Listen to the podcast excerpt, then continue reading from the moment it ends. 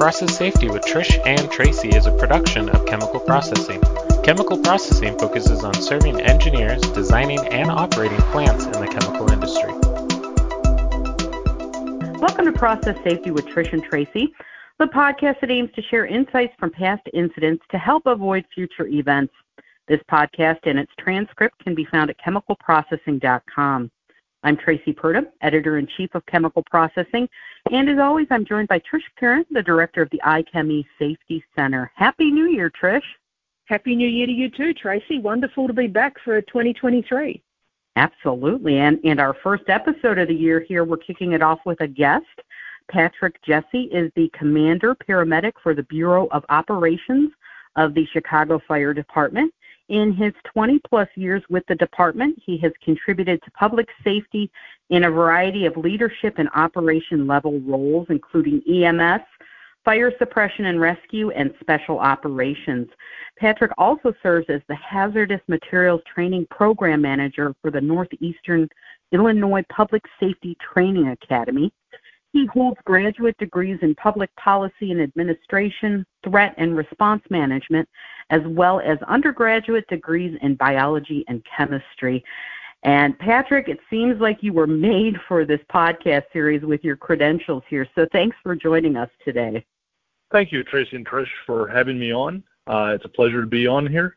Uh, I will say that with my experience with the Chicago Fire Department has been uh, interesting. It's an interesting combination of my academic pursuits as well as my uh, interest in public safety and, and helping those in need. Uh, and I'm glad to talk to you uh, as we proceed down this podcast. Uh, I would like to start by saying that these are my my perspectives and opinions as we go through this, and not reflective of the Chicago Fire Department or the position, but just my experience as a responder. All right, great. And that's what we're looking for, your experience. So I appreciate that. And I actually found you via an article you wrote for Chemical Processing sister publication, Firehouse. That article was titled Hazmat Rescue Challenges and Solutions.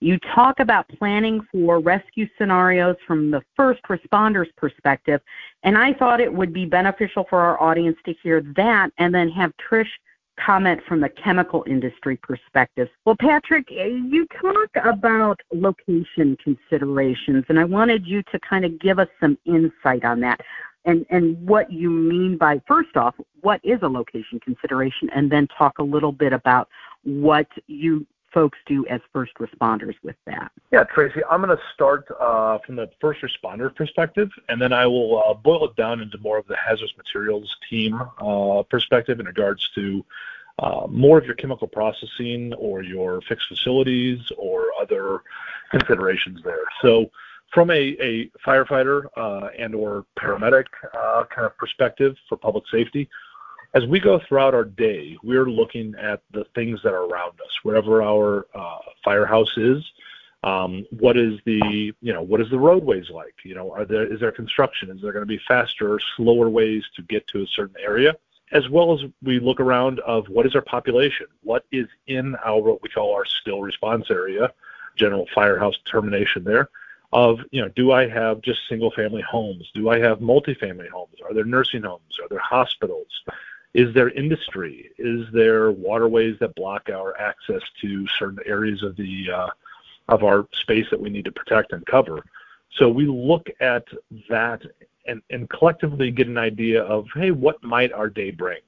Uh, we don't live in a world of, you know, the worst case is going to happen, but we do spend a fair amount of time firehouse talking, you know, hey, if you had that type of building or that type of facility, what are some things that you would consider? and it could be from how would we get uh, somebody out that has a medical emergency.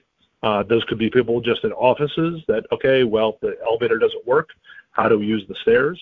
To uh, construction workers at elevated spaces that uh, we need to remove them from a higher level uh, back down to the ground, or on more of your hazardous materials perspective, uh, looking at uh, what are the chemicals present? What processes are happening? What are the safety plans that are in place with those facilities?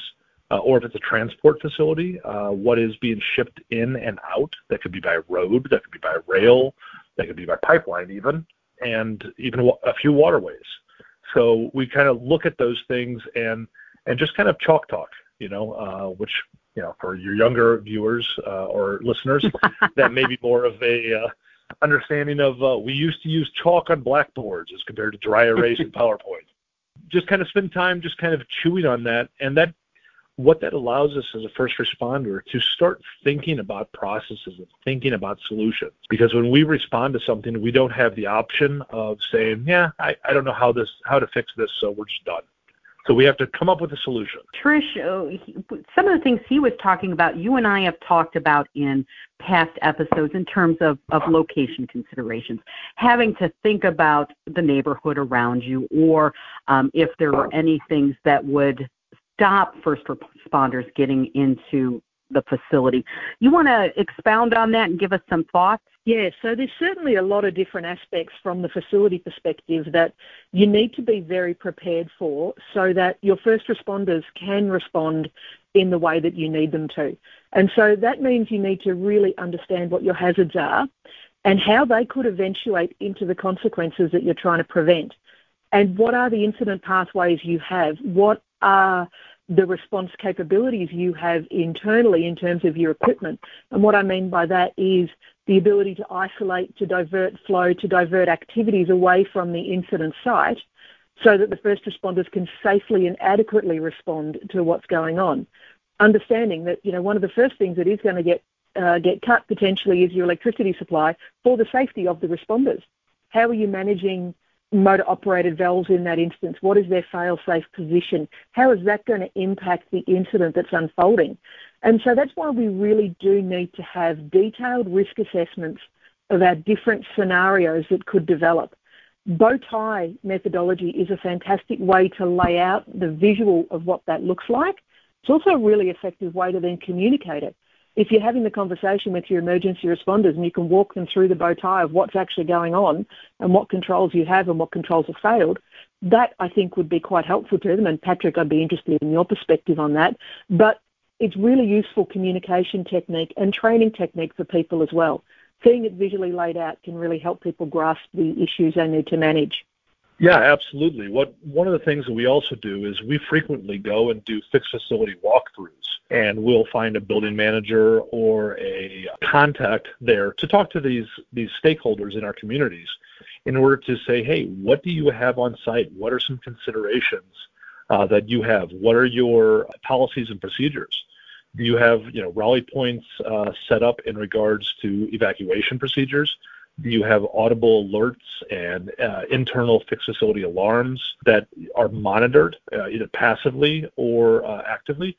on your site that we can come in and work with you and come up with solutions uh, to be ready for that.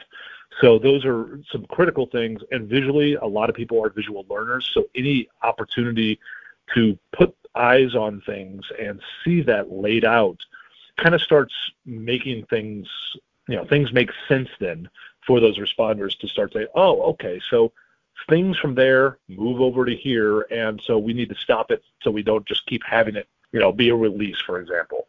So those are definitely some of those those things that that uh, that work out for us. So obviously there are engineering controls that uh, uh, we can help with you guys activating, as well as us on a planning side over here in the United States. Obviously we have a lot of uh, stakeholders associated with chemical processes and we have local emergency planning committees that gather information about what chemicals are on site. Um, the Tier 2 reports that uh, collect uh, information about extremely hazardous substances and reportable quantities and things of that nature that we can gather uh, from a hazardous materials response perspective uh, and even just public safety perspective of what is in play and what are some things that we need to be worried about before getting into the crazy chemistry of, of what's interacting with what and how's it going to react in regards to firefighting and rescue scenarios and respiratory protection, things of that nature. But just that that first getting our arms wrapped around the scenario and understanding what is your facility actually, what are the hazards present within that that footprint. And you bring up a good point there, preparing for the chemical considerations. And you, uh, you're a little bit of a unicorn with a chemistry background. Um, but what what are some of the considerations that you take into account? with everything around you in terms of entering a facility that has chemicals or hazardous materials? From a fire department perspective, most people are, are afraid of chemistry and math. Let's just be honest about that. It's it's frightening. It's a weird language. Uh, it's you know nerdy. It's geeky. Uh, most people are just just not embrace it. Obviously, people listening to this podcast, I don't think that uh, you agree with me on that, but um, I'm just talking about my my group of people. So, from the fire department perspective, the UN classification system that exists within the emergency response guidebooks that we uh, have over here in the U.S. and in, in Canada uh, and down in Mexico too. Those are uh, very useful, and they nicely categorize those chemicals and other hazards uh, because there's radiation in there as well into you know simple classifications. And those classifications can quickly give us an idea of what type of hazard may be present from that. So we're looking at, you know, respiratory protection hazard or flammable hazards. The chemical classification hazards are really prevalent there. And one of the things that I think about in regards to the chemical industry and our responses to hazardous materials events is a lot of these are most things are done in pure substances. Right? You're not having a lot of chemical reactions being shipped per se. Um, so what we're generally dealing with is a particular single commodity or a few commodities that are being shipped like for on rail or road or pipeline. And so you're only really dealing with one chemical. Now it's it's how does that chemical react with the uh, with the environment or with uh, some type of infarct on it, whether it be pressure or heat, or as it's released in the atmosphere and you've got a humid day and you're having a water reactive chemical uh, interaction going on.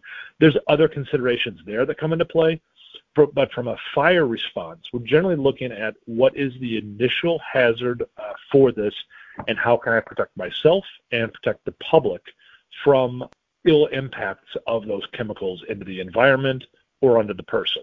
So it's a quick grab for us. And from there, then our special response teams can get further information. And we have a lot of different ways of getting information that can get down into more particular uh, materials I'm sorry, more particular information about those materials. Uh, for example, within the SDS, Cameo uh, software, uh, ERDSS software, things of that nature.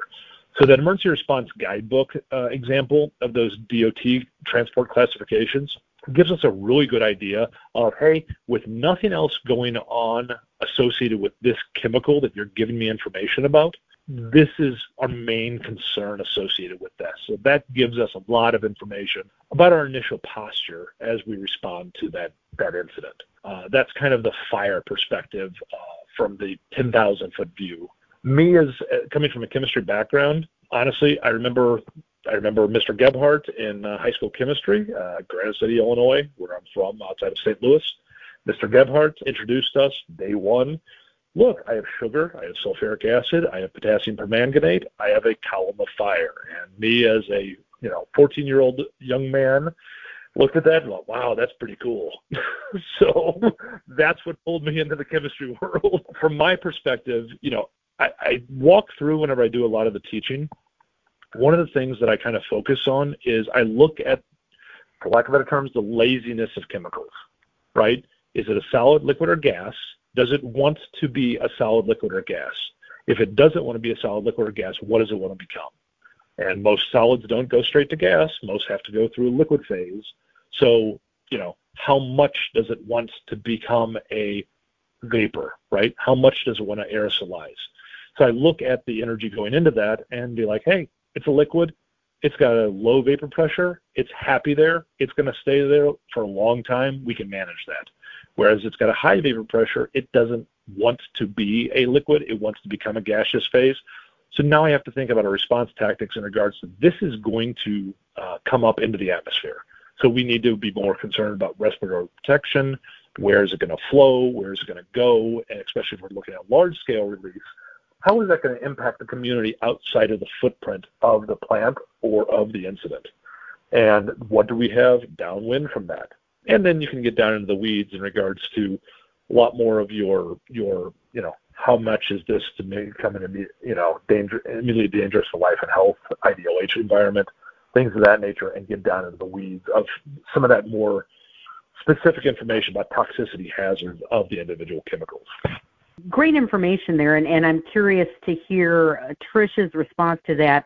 Um, first off, in defending the honor of chemical engineers, and then secondly, um, what can plant personnel do to assist first responders in in the same realm that Patrick was just talking about? Okay, so it, it, I think it's a it's a realistic statement that a lot of the population does not like maths and chemistry, and and you know they don't understand it. It does scare them. That's why we need the special people that we are as engineers to be involved in these areas, so that we can effectively manage it and translate it for for the rest of the community as well. So I think that's an important part to uh, to reference there. in terms of how how plants could can assist in this, I, I think it's really important to to reference. So the fire brigades have enormous resources available to them in terms of understanding the chemistry of what's going on.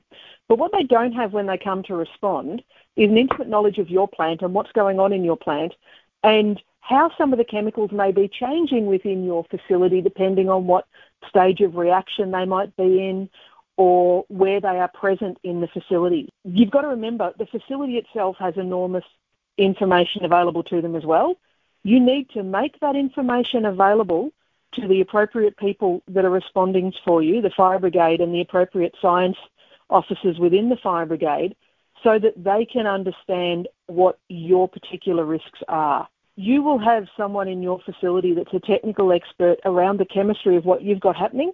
You need to make that person available in the command centre to deal with the fire brigade so that you can effectively communicate. And you have to be transparent and you have to be thorough in this communication.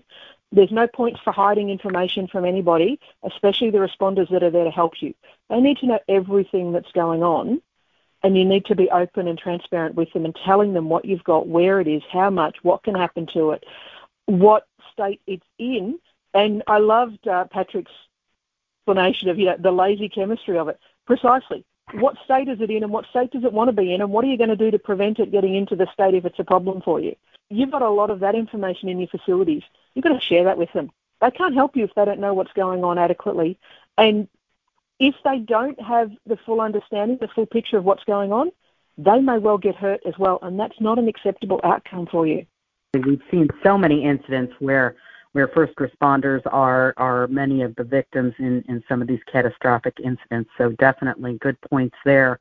I'd like to add a little something onto it, just kind of to reiterate and support um, Trish's comments on that. One of the things that I look at is that we are visitors into your facility, right? Well, you are asking us in because you need our expertise, but we understand that you and your workers uh, you have a whole other level of expertise and understanding of the chemicals that you work with, the facility, its limitations, its risks, its hazards.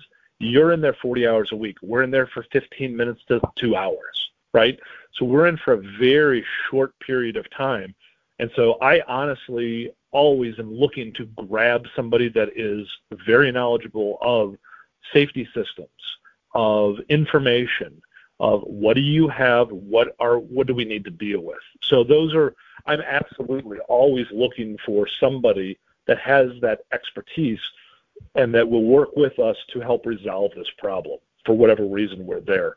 And on that side of things, I think it's very important for that that building manager, that plant manager, that that safety health environment uh, supervisor, whomever it is that has been tasked to help us I think it's very important for them to uh, be honest and upfront in regards to this is what we have, this is how it can go really bad, so that we can start thinking and preparing those contingencies.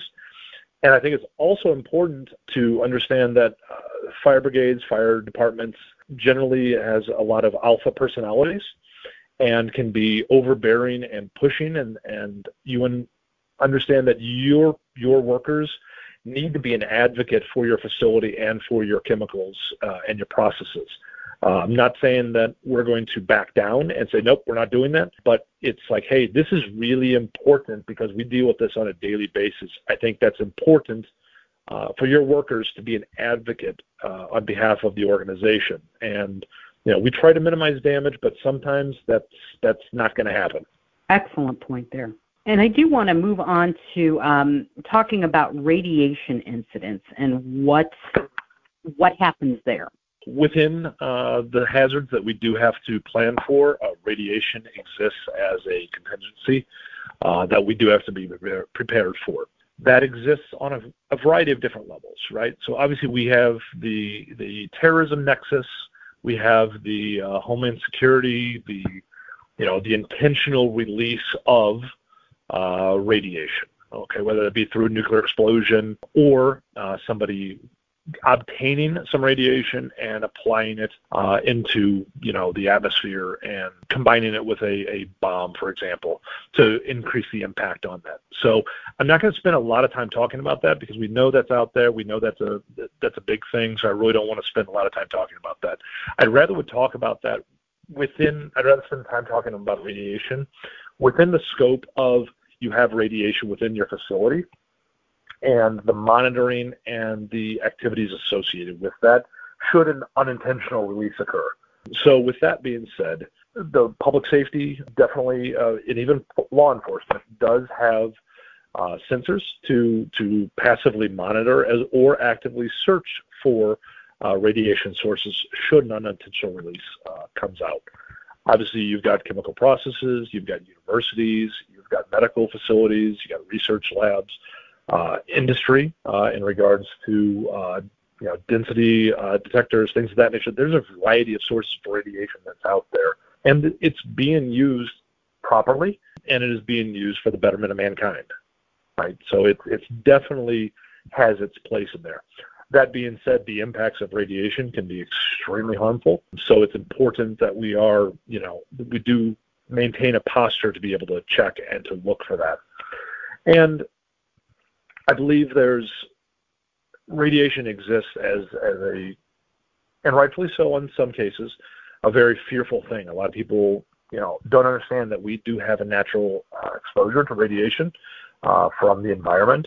Uh, it's just part of life, uh, and that our bodies can work through that. It's the problem whenever we get uh, high doses in short amount of time, or those long-term doses over a long period of time, and the impacts it can have on the body.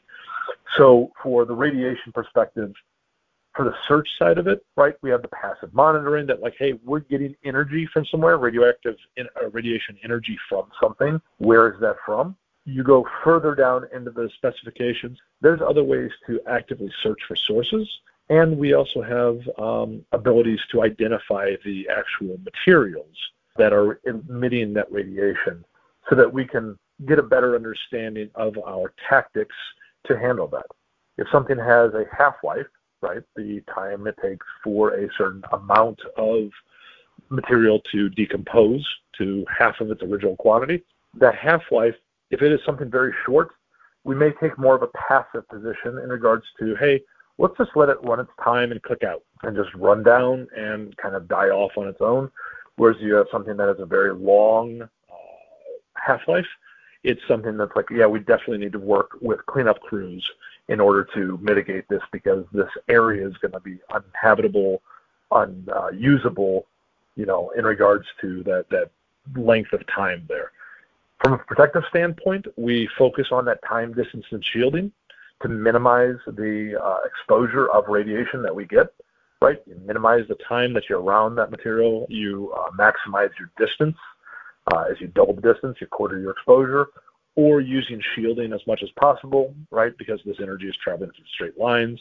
So use corners, don't stand straight in a line and, and, and look at something that like, oh, well, look at all the radiation there. So we've got a variety of, of behaviors there, as well as personal protective equipment that we can add on to enhance that to help increase that shielding and protect us from inhaling or ingesting uh, source material of that type of exposure. Thank you for that insight there. And, and I guess, um, Trish, from the other perspective, what does responding to a radiation incident look like inside the plant? So, first of all, it's about clearly understanding again what are the hazards? Where do you have radioactive material in your facility? And how are you maintaining the integrity around its enclosure? So I've worked in facilities where we had uh, radiation used in level gauging. So we needed to make sure that we understood precisely where that radiation source was, what the containment system was around it, how it was isolated if we needed to go anywhere near it. So keeping in mind that those sorts of gauges do have isolation shutters on them so that you can shield it when you need to go and do activities in and around it. So when you've got a, an unfolding event in your facility, remembering to do all the isolations you need to to assist with the response as well. So can you assist in providing the shielding? And how do you make sure that from your maintenance perspective that the integrity of your shielding systems is actually intact as well. So there's obviously very strict requirements around the management of having radiation sources for very good reason, as Patrick's laid out, the, the impacts that they can have. You need to make sure that you're keeping up to date with all of that, that you've got the appropriate maintenance and integrity systems on your radiation uh, enclosures, and that you truly understand where all your sources are Again, realizing that in some instances, radiation is normally occurring in particular substances. So there is a background level of radiation that we're exposed to every day around the world, no matter where you are. But understanding where there may be increased levels of radiation because of something that's occurring in your facility and how you're managing that normally occurring radio- radioactive material as well, the NORM uh, that you do have around your facilities too. So it's again, it's about understanding the hazards and putting in place the appropriate barriers or controls to manage them, and they can then be used in the response activities as well. Talk a little bit about decontamination. An incident happens, then, Patrick, what happens uh, from the first responders' standpoint? How does that um, go? There's a variety of considerations that go into a decontamination uh, process for uh, us in regards to public safety. So one side of that is uh, decontaminating people exposed, civilians that are exposed, as well as then discussion of decontamination of the responders that are working in that space. The individual civilian uh, or worker, uh, not not fire department personnel, you know, we're looking at mainly getting in, information from them in regards to where is it contaminated on you, and uh, can we remove that from you first you have weather considerations as well as modesty concerns uh, associated with that. But if you can generally get those those outer layers of clothing on when a exposure occurs, you're getting approximately 80% of the contaminants removed from them before it's causing further harm. So that's really important. Once again, like like the radiation, right? Time, distance, and shielding associated with even chemical releases, right? If I can minimize my contact time with those chemicals uh, or radiation, if I can remove that off of me, uh, that shielding, right, get that stuff off of me where it's soaked into the fabric, soaked into the uh, protective garment that I'm wearing when I'm, I'm, working with the chemicals, if I can get those things off of the uh, person that is exposed to it, I'm minimizing the, the harm, right, the exposure that they're getting of that chemical. So hopefully by doing that, we're getting that the continuation of that chemical burn uh, or that radiation exposure removed from them. If we have a lot of people, we may have to do things uh, not as clean, um, and it may be a little bit uh, more frantic because we are, you know, setting up uh, basically giant sprinklers for people to work through. Um, and there's a variety of different ways that this can be done. There's there's formalized ones. There's ways to use fire hydrants on the fire side. There's um, a variety of different ways that that can be done. Uh, but it's like if it's one or two workers, then we're going to be more focused on it. If it is, you know, 40, 50 people, uh, then that's going to have to change our tactics a little bit. On the individual responder side, after we've gone in, we've done the work, once again, we're getting information about where was most of that contamination. Uh, one of the main things that I teach to any of the hazardous materials technicians that I, I teach is we can affect our behavior in a lot of ways and be smart about it. We can minimize our exposure to those chemicals. So, for example, right? If we are following good hygiene and not eating or touching our face, um, if we're working around something without respiratory protection or facial protection, then we're minimizing that contact to our face. If we are wearing the right gloves, the right uh, chemical protective equipment in regards to working with the chemical, um, then it's very that that helps, right? So if you're having something more fabric or a leather type uh, material on your glove, and you're handling liquid chemicals, that's obviously going to soak in there.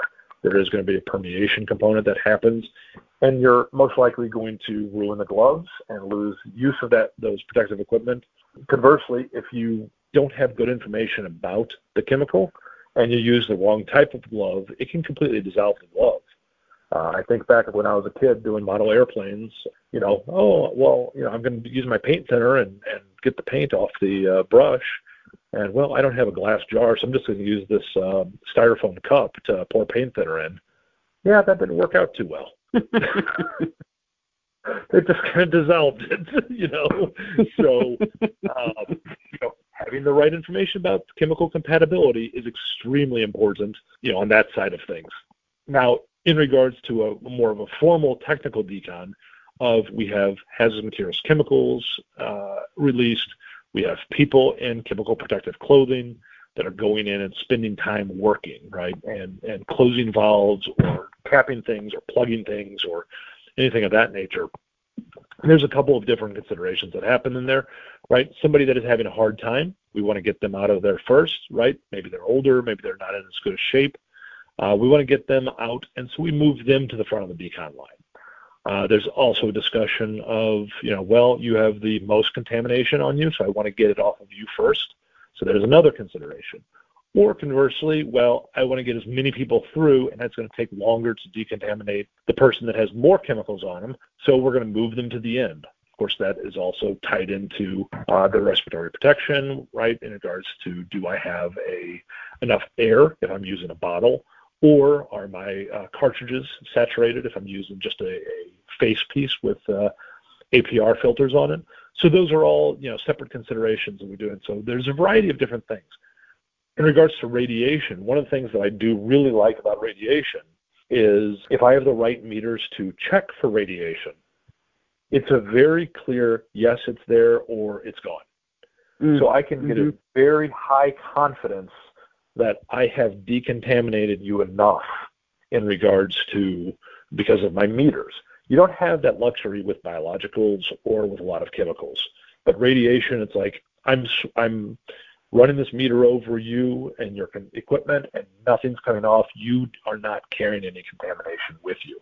Because we want to keep this footprint as small as possible and not spread it and have um, people unintentionally exposed to it later. And Trish, I know you have some personal um, experience with this, and I wanted to, uh, you know, get your take on that, and then maybe let's talk a little bit about local communities that may be impacted and what needs to happen there it's really important to, to understand, you know, if you are contaminated or if you are, if you're the first responder as part of the, the company effort and something is going wrong, you know, knowing precisely where your showers are, where your eye washes are, how you can save yourself and save and help save your fellow workers if they are contaminated while you're waiting for uh, help to arrive. So very, very early in my career, I was involved in an incident where we did have someone that was doused in kerosene so we sent them basically into water immediately to, to remove their contaminated clothing, but particularly underwater so that we didn't have a static discharge as they were removing their clothing that could have ignited the kerosene on them. What I didn't realise at the time is that I was standing in some sand that was contaminated with kerosene and it soaked in through the elastic sides of my work boots at the time. And I didn't realise that I was actually getting, uh, a, that I was being contaminated continually for a period of time. Um, and so I actually received chemical burns to my feet as a result of that incident at the time, um, whilst I was continuing to manage the immediate response and containing the leak that was occurring and those sorts of things. So, yes, I have personally had uh, contamination related issues. And um, whilst, you know, I was the only person hurt and it was only minor, it was still something that, you know, I was unable to wear shoes for a couple of weeks while my feet healed and, and those sorts of things. So certainly a big lesson for me early in my career there. I, I wanted to know a little bit more about local communities and um, I guess getting the word out that there might be some sort of um, issue that they may be exposed to and, and what is the what is the protocol there? Yeah, so look, that's a really important part. And if you think about um, the responsible care codes uh, that exist around around the world through the Responsible Care Program, there's the community right to know code. So the community has a right to know about what's going on in their community. You need to make sure that you've effectively communicated in appropriate languages and appropriate means to your local residents and communities what could go wrong and what you need them to do in the event of something going wrong. Now, that may sound scary that you have to tell them about what the hazards could be, but actually you do. It's, it's an obligation to tell them about what the hazards are so that you can help keep them safe. You may need them to shelter in place and they need to understand what that means. Shutting the windows, shutting the doors, turning off the air conditioners, etc. They need to know what a shelter in place means if it's been called for them. Or they need to know where to go if you do have to, if they need to be evacuated. Now keep in mind, it's going to be the emergency response services, the fire, the police, that are going to initiate an evacuation. Uh, as a company, you can't make people evacuate and even responders can't make them, but they have a lot more control in, in being able to create the, the imperative for people to evacuate. But where do they go? How are you going to look after them then? And again, it's back to this whole transparency and honesty. Be upfront, make sure ahead of time, before any incident happens, the community understands what they need to do, what their part to play is, so that they can adequately play that part and therefore help protect themselves whilst you're busy working with your facility and emergency responders in that instance. Now, Patrick, how do rescue efforts in chemical facilities differ in terms of technical preparation? Well, before we talk about that, I want to add on uh, a remark in, um, in regards to Trish's statement in regards to the protection of, of you know, the community around it. While right to know stuff is extremely important and getting that information out there, uh, I think that's really good, you know, really important there. And for us uh, as public safety, you know, we are entrusted by the public with information and taking care of the public, right? Uh, we are, are problem solvers and supposed to help out on those things.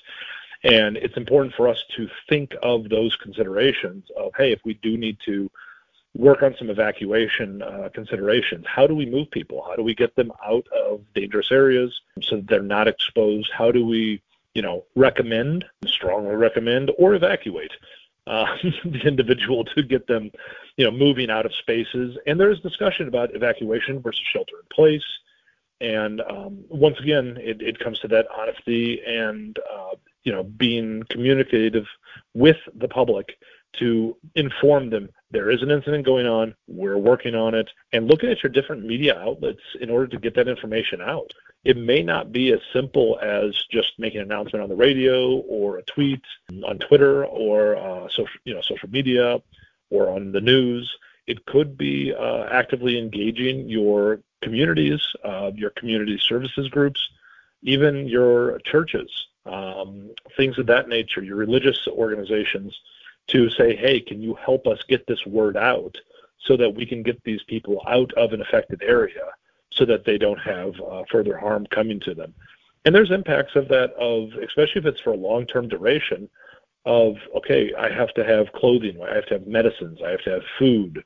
Uh, what's going to happen in regards to the safety of my my building uh, and my home and my property? Um, should I be removed from that place for a long time and you know, then it gets into law enforcement considerations in regards to looting and things of that nature. So there's a lot of considerations, especially for a long-term sustained um, response area.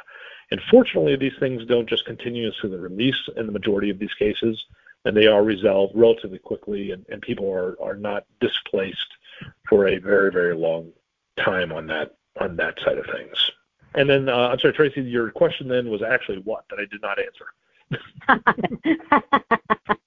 uh, well, I wanted to know a little bit about the rescue efforts in chemical facilities and how they differ in terms of technical preparation. You have to you have to be it's different than going into a house fire. Absolutely. In regards to rec, uh, rescue efforts in in chemical facilities, for example, this is your world, right? And you're very honest about it. Is it has a variety of different hazards and considerations that are not a normal space. While you have workers that are working, right, and walking about offices and moving up and down elevators, and stairwells, those are common to any building.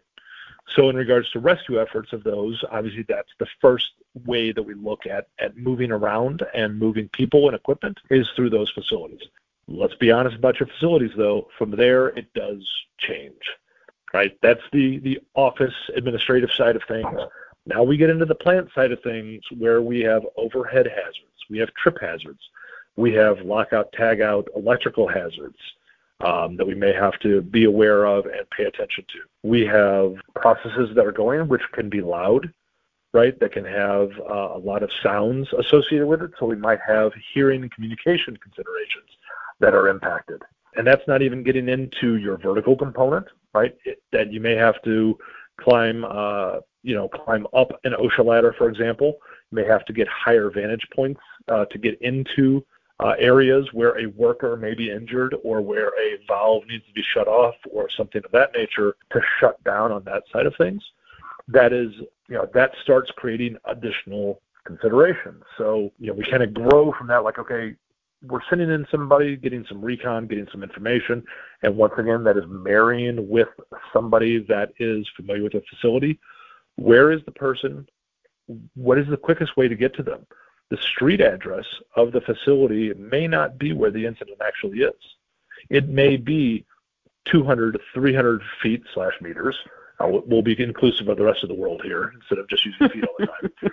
Um, down uh, from where we are is there another access point for our equipment and our vehicles and our personnel to come into to gain access into that space?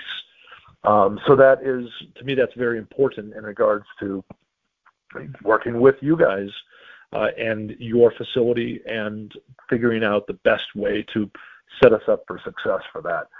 And should the injury happen or the issue happen that requires confined space, that's a whole other level of discussion in regards to uh, you know we're we're doing things in order to ventilate that space to provide a breathable atmosphere should somebody uh, be trapped down there and and rendered unconscious for example do we have ladders in place to be able to get into them? Even in regards to the solids you know did we have uh, some type of a, a solid that was an engulfment hazard that pulled them down um, and then if we're getting into rescue considerations, right, and we're dealing with solids, do we have um, grain bin explosion considerations in regards to a, a, dust particle explosion if we are going to have to do any kind of a cutting with any kind of uh, torches or saw blades, things of that nature. So then what water do we need to bring in? What is our access to water?